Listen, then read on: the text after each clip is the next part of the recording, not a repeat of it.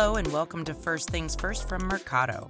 Every month, Mercado CEO Rob Garrison explores the future of the supply chain and the impact of the first mile for thousands of importers around the world. Catch up and listen to the series on demand wherever you get your podcasts. We hope you enjoy this next episode. Hi, my name is Rob Garrison, and I'm the CEO of Mercado Labs. Welcome to the 11th edition of the First Things First podcast, where we interview thought leaders from across venture, media, and industry.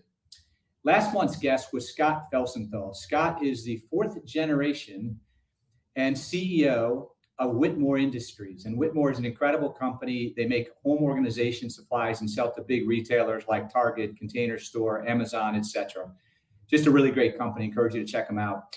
It was an amazing episode, and I would encourage you to check out Scott's comments about the supply chain industry. One of my favorite quotes from Scott was Supply chain used to be a department at Whitmor, and now it's our company. And I really think that resonates with most people, especially with what we've gone through in the last couple of years.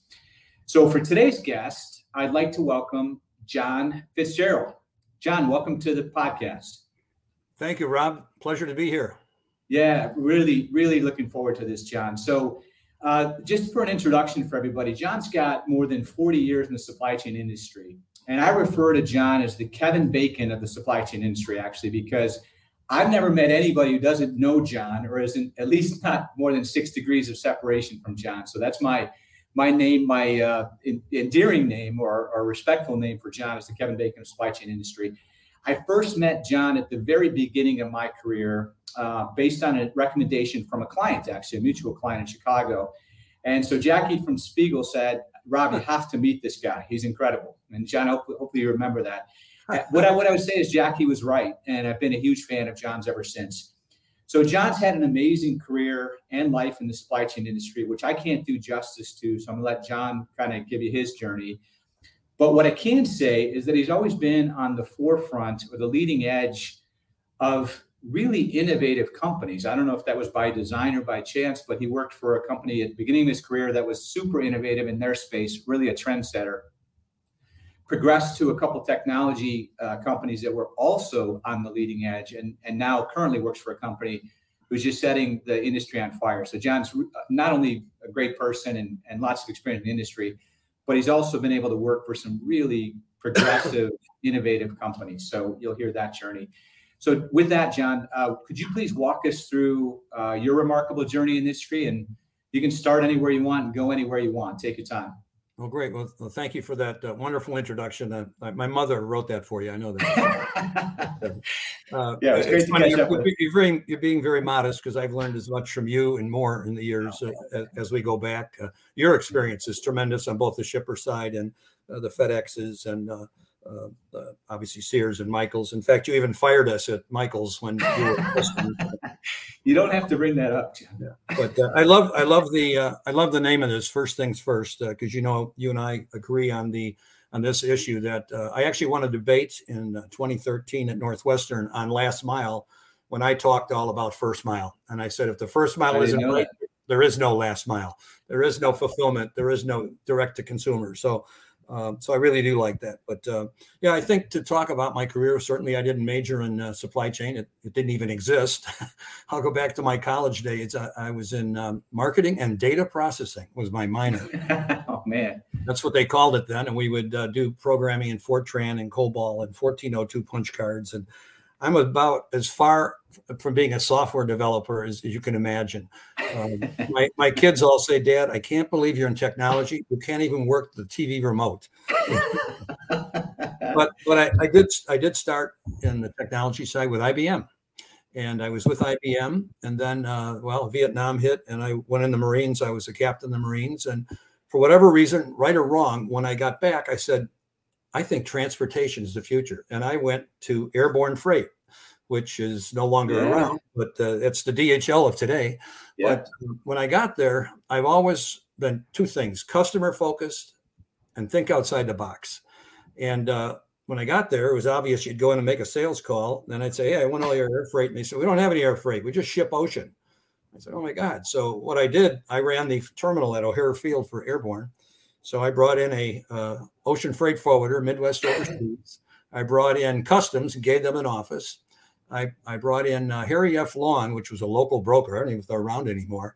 And I told our salespeople, we're selling multimodal, we're selling everything. really? I didn't hear that. I never heard that story. That's yeah, great. So, uh, so anyway, I was there. Airborne not only didn't buy my multimodal vision, uh, they went and bought airplanes. And I said, "Oh, this isn't the place for me. I don't want to be in just selling air, you know, airspace." So um, that's when uh, uh, Fritz companies came along, and um, they already had. They were the largest customs broker. They did ocean freight, uh, so they had more services, and they needed someone to start air freight. So I started Fritz Air Freight in Chicago. Hey, John, can I pause you just for one second? Yeah. Um, I talked about all the innovative companies you worked for and really beginning with Fritz. Do you mind, before you finish your story, just telling everybody Fritz doesn't exist anymore? It's now UPS Supply Chain ah, Solutions. Can, can you give everybody a little bit of what is Fritz? Because Fritz at one time was was the company in this yeah. industry. Great, great. I'm sorry for jumping ahead there. So uh, it was Arthur J. Fritz and Companies, became Fritz Companies. Uh, 1933, they were a spinoff from the old Harper Robinson and they were a uh, regional um, customs broker that had offices in San Francisco, LA, and then they started expanding after the war to uh, when different ports would close down or during the war, and they moved to uh, New Orleans and the East Coast and ended up with about 60 offices around the United States, the largest customs broker in the United States. Uh, we were 1.5 billion when UPS uh, bought us in 2001. Uh, Expeditors was uh, a distant second. They were about 500 million at the time. You just yeah. can't resist that, John, can you? I can't. I can't. but uh, so, but Lynn Fritz was a visionary, and he said we can't just be a customs broker. We have to help these customers with. I mean, he was talking supply chain. There wasn't the name for it, but end to end when we were there back in the 80s. And um, and we said, hey, you know, we're going to clear it for you. We may as well fly it for you. We'll do the origin cargo. Cons- I remember going in 19, well, early 70s to Taiwan, setting up, uh, you know, origin consolidation management and tracking POs. I mean, obviously, all manual then. Of course, as you know, many customers are still manual, aren't they? Yeah, that's right. Um, but anyway, then we expanded, and when I was there, I said, "Oh, we got to offer more." So we I added on um, warehousing distribution. We started doing that. Um, we ended up with about 30 million square foot in warehousing. We did, uh, I added on um, duty drawback, uh, marine insurance. I was a marine insurance broker. So anything the customer needed, we tried to become a one stop shop. So that was Fritz. That was Fritz. But then we got bought by UPS and we become part of a, you know, obviously a, a big, big company. And uh, I had learned the value of technology when I was at Fritz because we were one of the first companies that actually started talking about visibility, even though we didn't have any of the tools we have today. I mean, it was really an EDI environment, as you know. Um, and when I got to um, UPS, they certainly had a lot of technology, but most of it was for themselves internally, you know, to manage their own yeah. business, not necessarily for the customers. So, um, so that's when um, I really changed uh, careers, honestly, and that's when went over to GT Nexus. And as you know, hey, um, John, I'm sorry, I'm going to pause you one more time because you're you're uh, you're selling yourself a little bit short. So when you when Fritz was acquired by UPS, I, I believe in my mind anyway, that was the foundation of what then became supply chain solutions at UPS. Yes. So they created a whole division around that. It, it, existed, but I think Fritz was really the impetus for them creating what is now supply chain solutions. Would you agree? Yeah. Yeah, oh, absolutely. It was a kind of a rude awakening for me because I remember being on one of the, the, the first calls and all these UPS people are on. I said, well, listen, we're going to have to, you know, uh, move this through the CFCY and, and, and Ningbo, and then we're going to put it on the NVO and track it to SKU level. And they said, stop, stop. What is all that? yeah, I, I, remember a lot of that, right? A lot of uh, explanations, yeah. right? Then I then I remembered that they were just tracking packages in brown trucks. Uh, life life should be so easy. But uh, yeah. So anyway, uh, when I was there, it, it became it just wasn't much fun for me, and I wanted to keep doing things outside the box. So GT Nexus came around and said, "Hey, you know, we're doing things in the cloud." And I have to admit, I said, "What the hell's a cloud?"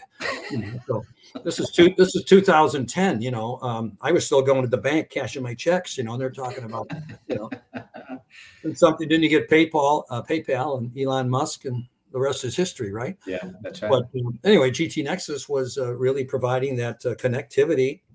Unfortunately, all EDI, not modern technology, but connectivity to the factories, to the PO, and providing that that element to it. And it was really, uh, you know, a good company. And as you know, then sold to Infor, and then became part of a, a another larger organization that wasn't directly focused on on supply chain and, and the kind of things that you live every day. Um, and I, at the time, was trying to get GT Nexus to say, hey, we should be doing APIs. I heard APIs are what the finance you know has used for 20 years, and we're still doing EDI, which is 1948 technology from the Berlin airlift. It's one way, one way communication. Uh, FedEx told us they had 100 people in um, Memphis on the uh, LTL side just answering calls. Did you get my EDI message? Are you going to pick it up? Is, is there a POD? You know, this all goes away with real time APIs, as you know. So, so that's when Jett McCandless uh, came to me and said, um, "Hey, you really ought to come here and grow this company." And I said, "Wow." I said, uh, "You you want me? I'm a dinosaur." You know, I don't. He said, "We've got all the we've got all the you know really uh, uh, you know the uh, very very smart people. I'll call them data scientists. Now we have 30 data scientists, and as you know, I've been teaching forever. I do believe in lifelong learning and learning something new every do every day, as we all do, if we're listening. And uh, but I, I, when I came down here to Florida, uh, Florida Gulf Coast University didn't have a uh, supply chain program. I met the dean over a beer, and I said, "Hey, I'll help you start it." So we started it, and I presented to the dean and all the professors. And down here, they have no tenure, so if they don't do a good job, they're out. So I presented in 2016. I wished I had a camera when I told them all your books are outdated. Uh, technology, technology can't be a separate track. It's got to be integrated with operations management. That's supply chain. And I said, in five years, you'll be graduating data scientists. Well, they started graduating data scientists a couple of years ago. So it's it's really changed. I saw an ad this morning. The Dolphins, Miami Dolphins. I'm a Bears fan. They're horrible. But the um, the Dolphins, the Dolphins were talking about their data scientists and how they measure all the speed. And I, I remember I spoke in Brazil and I did a whole thing on on the data science that they use and statistics on Neymar, you know, and on Messi and all the moves they make and the, all the. There's more data on soccer and baseball than there is on supply chain.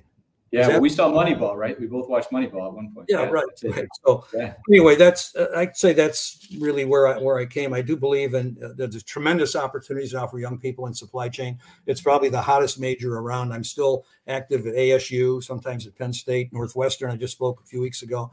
Um, you know, it's it's a great area, and of course, technology is is a key part of it now. So it's people, process, technology. You can't have one without the other.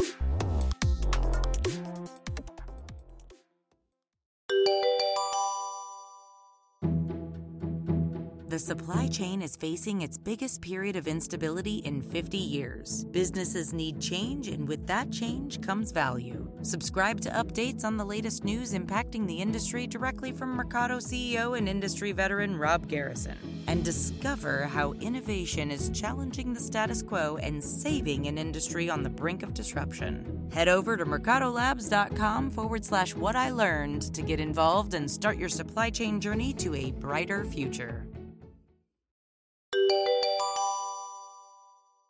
John, before we go to the next thing, I just uh, I think most of the people on this podcast will know or have heard of Project 44. But just if I could hit the pause button one more time, and maybe you talked about APIs, but can you give everybody just a, an overview of who is P44? I, have been on the sidelines of watching that journey, and it's been incredible. But nobody better than you to kind of highlight uh, who is P44 and what have they become.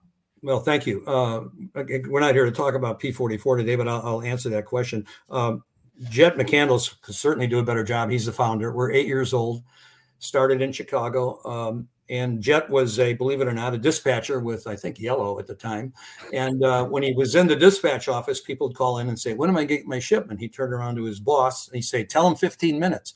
Then the next next call would come, and he'd say to his boss, "When are they going to get it? Tell him 15 minutes." Well, he, re- he realized very quickly they had no idea when the shipments were going to be delivered. So he said, "There's got to be a better way," and that's when he really came up with the whole idea of changing the the transportation industry and visibility so people could see things as real time as possible. EDI was not the way to go, so we're an API first company obviously then enhanced with uh, machine learning iots if there's devices on the on the product um, um, ai uh, you know weather you know developing predictive eta so people know when is it going to arrive at the dc or the manufacturing site uh, or the the store. So it's a connective tissue from first mile we track all the way from china to kansas city to your door uh, to last mile.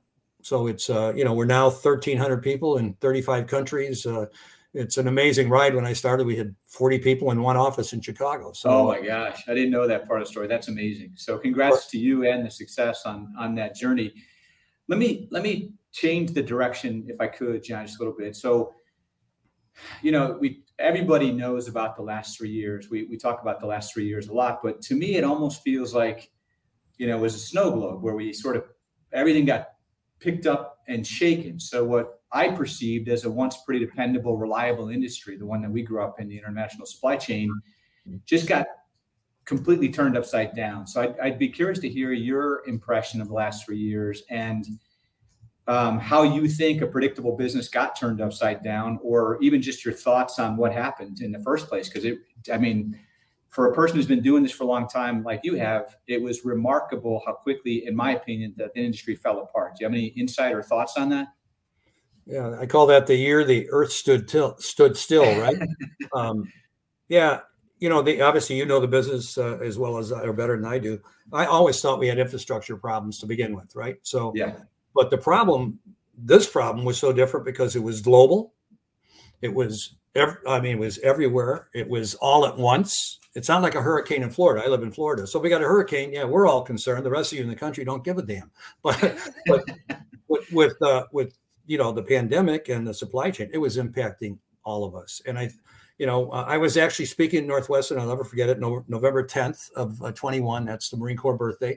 And the president came out and said, "We're going to solve the problem. The they're going to be open 24 hours. And I went, oh my God, geez, you know, the terminal's all independently owned. They're going to say, no way. Uh, the, the, there's nowhere to put the containers. There's no trucks to pick them up. The warehouses aren't open. So we we have this this you know obviously as you know domino effect, uh, um, and so it didn't it, it didn't surprise me the severity of it did. I mean, because I always knew that someday it's going to break. I mean, when you're loading 60 containers an hour in Ningbo and you're only unloading 15 an hour in LA, you got a problem if there's no problem, right? So, and, and it hasn't ended, right? I mean, that contract's not signed. The rail still, you know, I mean, so we have some issues there. But yeah, it was uh, was very interesting. Uh, uh, you may have heard the comment now, um, the the never normal. That's what we're living in now. Peter Henson has coined that the never normal. It's never going to go back to normal. So it's all about how resilient are you? How good is your information? How real time is it? How are you sharing that information across your your uh, your teams. And, and what happened? We had, we had customers. What I saw happen is we had customers calling and say, "We don't know where our shipments are." What do you mean you know where your shipments are?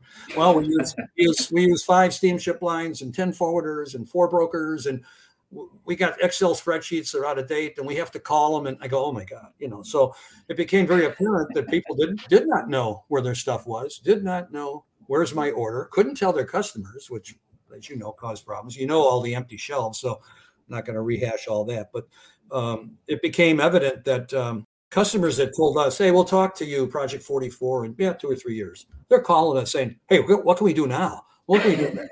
my CEO saying, "Where's all my stuff? I can't tell them."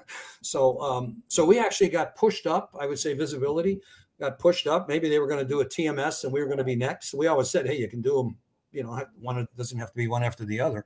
So we started implementing companies and giving them visibility uh, to where their stuff was, even though a TMS would probably take 18 months and we were up in, you know, six to eight weeks. So, yeah, yeah let me, so two things I like to kind of weave off of that question. So you said something super interesting to me. I guess I hadn't thought about it the same way you said it, which is from your perspective, none of these challenges we faced were new. They just got radically exposed when things got turned upside down. Would that be a fair? All and all at once because at once. We, we, used to have a disruption here. Well, that was only in Liverpool, you know, or it's in Korea, like right now, right? Uh, this was everywhere. So it, it became a problem globally. And the other thing you said that I, you know, just want to make sure the audience understands is that even though there's not a connective tissue, which there should be, the supply chain is not much different than a human body in that everything in some way or another is interconnected, right? And just because things aren't connected doesn't mean if you hurt your hand, there's not going to be an impact somewhere else in terms of what you can do.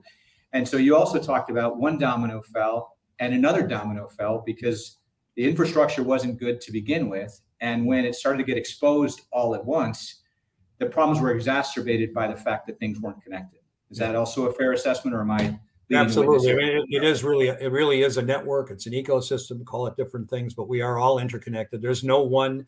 Yeah, we're a data aggregator. We get that data to great systems like yours or from you uh, into other systems of record. It's sharing that data so we all have that look. A lot of customers got caught with uh, all their eggs in one basket in China. So they were really hurting. And so now, if they're going to do, as you know, they're going to start uh, doing dual sourcing, multiple sourcing, move to Vietnam, India, uh, you know, uh, Mex- Mexico, or reshoring, whatever you want to call it. It's depending on the situation.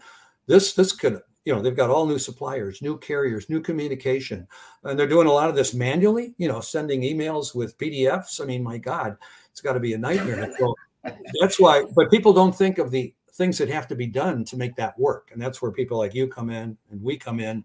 Um, you know, it's and you know they're talking about you know moving the chips back here. It takes years to build a chip chip factory. So what do you do in the meantime? So this is uh, this is the challenge that all of us have together to work through. Well, you, you might have preempted my next question, but what I was thinking about as you were talking, and, and the question I had for you in advance is if you look at all those things that we expose and all those things that were broken and all those things that were mismatched and your explanation of why they were mismatched my question was around the role that technology either didn't play because it didn't exist and or the role that you see it will play going forward. And you've kind of touched on both of those but if you yeah. if you could put a pin on that what would you say about the role of technology as a path forward? Because i couldn't agree with you more. That the, the networks are complex. There's lots and lots of data lots and lots of providers. It needs to be connected. So, so how do you see that coming together? Do you think that's through partnerships, or do you think there's going to be a company that's going to emerge that can put this all together? Uh, I don't think there's any one silver bullet. I think I really th- we call it network-wide collaboration that we all have. Network-wide collaboration. Okay. Need, I, I, wrote a, a, little white paper called "Little Data Eats Big Data for Lunch," and the whole the whole point of that was that you need all the data to, to solve uh, you know if you optimize one area you sub optimize another. So you really need to look at the whole the whole supply chain don't you? So yes. uh, you know I, I, remember when i was a forwarder you call on somebody and he'd say hey i want the cheapest rate you got. And then i go talk to the sales manager and she's i want the fastest service you got. Well wait a minute you're not going to get that so um, yeah but I, I think technology the role it can play is to, to really move us from a manual environment to a digital environment where you see everything together. I call it a, a fishbowl. Uh, you know, you're seeing, we're all seeing the same data. We might want to look at it differently if I'm a buyer, right? And I'm looking for these ugly shirts, you know, for Father's Day or something.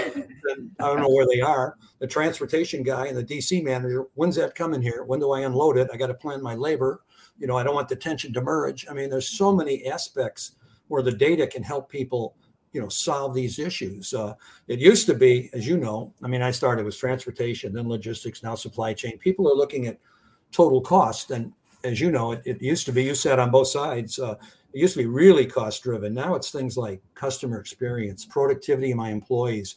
Uh, you know, everybody has less employees. What can we automate here to take these mundane tra- uh, uh, activities off these people, right?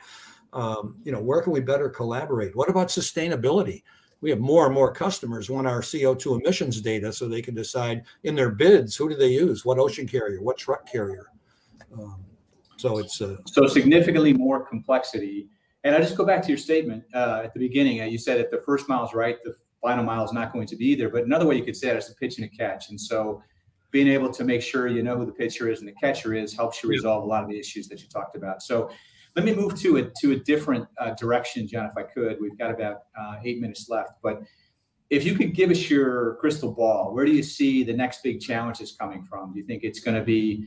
Uh, you started talking about consumer activism when you talk about brands and ESG. Is it going to be China? Is it going to be the Europe Ukraine issue? Are are these the type of things that we should um, be looking at now? Is it keeping customers awake? Where where do you see this whole industry headed. So we had an industry that was relatively predictable but broken. We saw that thing shaken up. And now, to your point, we've got even more challenges coming upon us than we've ever had before. So, if you had a crystal ball, what do you what do you see us doing differently to keep up with all of that? Well, I don't know how you feel about this, but uh, our CEO Jett says we are one percent of the way there. Um, I, I, I I just think in talking to people that I'll bet you there are 5% of the companies that are truly digital in their supply chain. They still have many manual workarounds, different systems. Uh, I won't I won't mention one client, but they said, "Oh yeah, we just built a data lake and we connected our 13 internal systems." And I said, "Yeah, can you tell me where your PO, PO is in, in Indonesia?" Oh, don't have a clue. 80 percent of the data that a company needs to manage their supply chain is outside the four walls. So until you connect all of that, so I think that's the the opportunity. I already started talking about China, and if you if you start um, you know uh, moving to new areas, you're still gonna you're still gonna have to have a, a you know something like uh, Mercado to to onboard those suppliers and have visibility to it. Um, with the inflation coming, uh, we we feel it's going to get worse. As you're already seeing a ton of layoffs, Amazon, et cetera. It's going to get worse. Uh, we we see it uh, through at least half of, if not more, of uh, 23. People are going to have less people. They're going to have to do more with less. They're going to have to automate more, and automate from the first mile to the last mile wherever they can. Uh, actually, it makes their their employees' lives much better when they could be working with new technology and not old green bars. Yeah, worker satisfaction is a big one for sure. Yeah. So th- that I think uh, we're getting a lot of requests for. Again, I mentioned the emissions, and uh, that area is very important. The more pressure, especially from young people, on where is it made? Is it conflict minerals, slave labor? Um, we can't address all of that, but we came out with a. Uh, I'm hearing a sound here. Uh, we, we came out with a um, index uh, with the University of Tennessee was announced uh, last month. Uh, sustainability is called Fleet Sustainability Index, and you've probably heard of SmartWay. They track about 4,000 vehicles. Well, we track 500,000 vehicles in the U.S. and can tell you the uh, the make model, the CO2, and so companies are now using that data when they do RFPs. Who's the right carrier for me to use, not just on service and cost, but what's their impact on the environment? So uh, I think it all gets back to um, to that. Um, right now, the focus is is definitely on cost because of what's happening with inflation. Customer delivery, we started to see a, a change there. Um, a net promoter score, customer satisfaction, where chief supply chain officers were asking us how our visibility could improve their net promoter scores to their customers. You know, so, great. Truthfully, that's when we bought Convey in Austin, Texas, which does last mile technology, uh, last mile delivery and uh, part of what they do is uh, they say, "Hey, Rob, were you happy with that delivery from Neiman Marcus? Will you use them again?" So, and and ultimately, John, isn't that what it's all about? We've talked about all the supply chainy stuff, but isn't it about these customers being able to give better service to their customers? Oh yeah, I mean, it, well, it all starts with the customer. I always say, work at the start with the customer, work backwards. There you go. That's I perfect. mean, I, I, really think that's it. I know, I know, we talked about um, you maybe it's another question, but it's about what's going to happen with freight forwarders, what's going to happen with the carriers. Uh, yeah, everybody's that's my buying, next question. Thanks for leading that. How, everybody, that? everybody's buying into everybody. Maersk and CMA have invested in us, Project 44. Um, I think the the key thing there is you, you lived it. You saw uh, APL and Sealand and uh, the acquisitions through the years. And um, have they, is it really one unified platform? That's going to be the thing. What's the experience to the customer? If I buy 10 different freight forwarders, what's my experience? Are those 10 different platforms? Can you give me visibility end to end? Uh, the big forwarders are going to get bigger. They're going to have the same challenge as they acquire people. Is it, what's the experience for the customer? And can you really give me the information, uh, you know, quickly? Niche forwarders, I always thought always going to be in there. Somebody specializes in chemicals, trade shows, projects, uh, you know, wine and spirits. Uh, they provide a level of service that those industries want and they want that personal touch. So I think there's always going to be a, a room for the intermediary. And certainly NVOs saved a lot of people's butts last year when the carriers were. That's true. Right. So there, there's always a play uh, a place for that, I think. Uh, but technology, regardless if you're a niche player, the technology is still going to be very key. Customers now expect that Amazon type experience.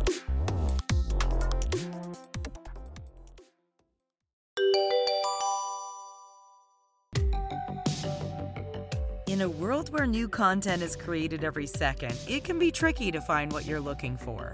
The Lab is a resource platform designed by importers for importers, packed full of content to help you learn and grow your supply chain operations. Access articles, videos, and webinars on demand and listen to the latest episodes from the hottest supply chain podcast around. Start your journey at mercadolabs.com forward slash the lab.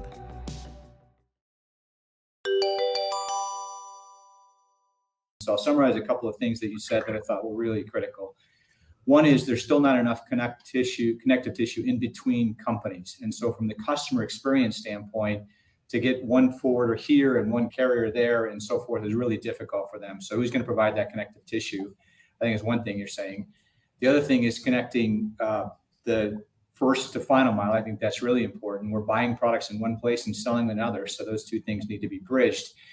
And then I think the third thing that that I heard you say, John, that I think is, is really interesting is that it's not just even for sales; it's also for your brand reputation, for your worker satisfaction. So do you feel like the i guess my last question is do you feel like the industry is finally ready the supply chain industry and or the customers who have supply chains to make that digital transformation do you think this will finally be the time maybe this is you know step one if only 1% of the companies are digitized and 80% of the data is outside of their company to use two more quotes from you do you think this is finally the time that they'll take this journey and take it seriously? Do you, you, you, sort of you you talk to everybody? Do you sort of feel like there's more of a receptivity or a groundswell towards, for the first yeah. time, really taking this seriously and addressing it? Again, I think that the whole uh, pandemic and disruption uh, accelerated that for the companies that are leaders. You always see that in every industry. Who are the leaders? Who are the followers? Who are the laggards? Yeah. I think the leaders are jumped on it. The followers are coming faster than they used to, and the laggards are still can't figure it out. it's, okay, it's, it's, amazing to me. But I, I, think that the opportunity for all of us is, uh, you know, our mission statement is we make supply chains work, not alone, but together with everybody in it, the shippers, the yourselves, uh, you know, the ERP systems, uh, the forwarders. We all have to work together, share information. You know, that's that's something was not very well done, you know, 30 years ago. Nobody wanted yeah. to share anything. That's you know? right. I mean, it, it's it's really changed. So I think that's uh, the big opportunity. I know speed speed of technology is really key. So when I got to Project 44, um, it took us months to onboard one truck carrier, right? We now do 1,500 a week, and 50% of those in two to three hours.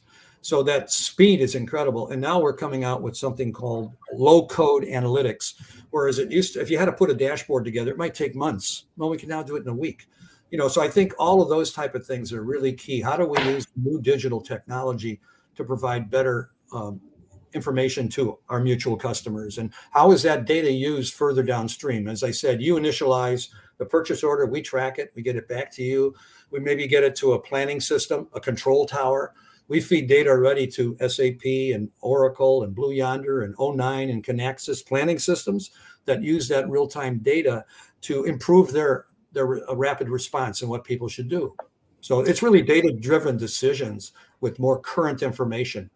You know, companies who are using historical information from three years ago, I mean, I don't know what they were looking at. You know. okay, so I'm going to close on that note. You heard it directly from John Fitzgerald make decisions with data driven empirical data and the technology companies make it easier to consume your products and make it faster. So uh, john just it's been a delight uh, it, i smiled when i thought about this episode because you're one of my favorite people in the industry. I really appreciate your time. I know the audience will appreciate all your learnings. And we'll post uh, your contact information john. I know you're a teacher so hopefully it's okay if yep. somebody wants to reach out to you for more information. You're okay with us uh, providing absolutely. Absolutely. Okay. We're all in this. We're all in this together. John, thank you very much.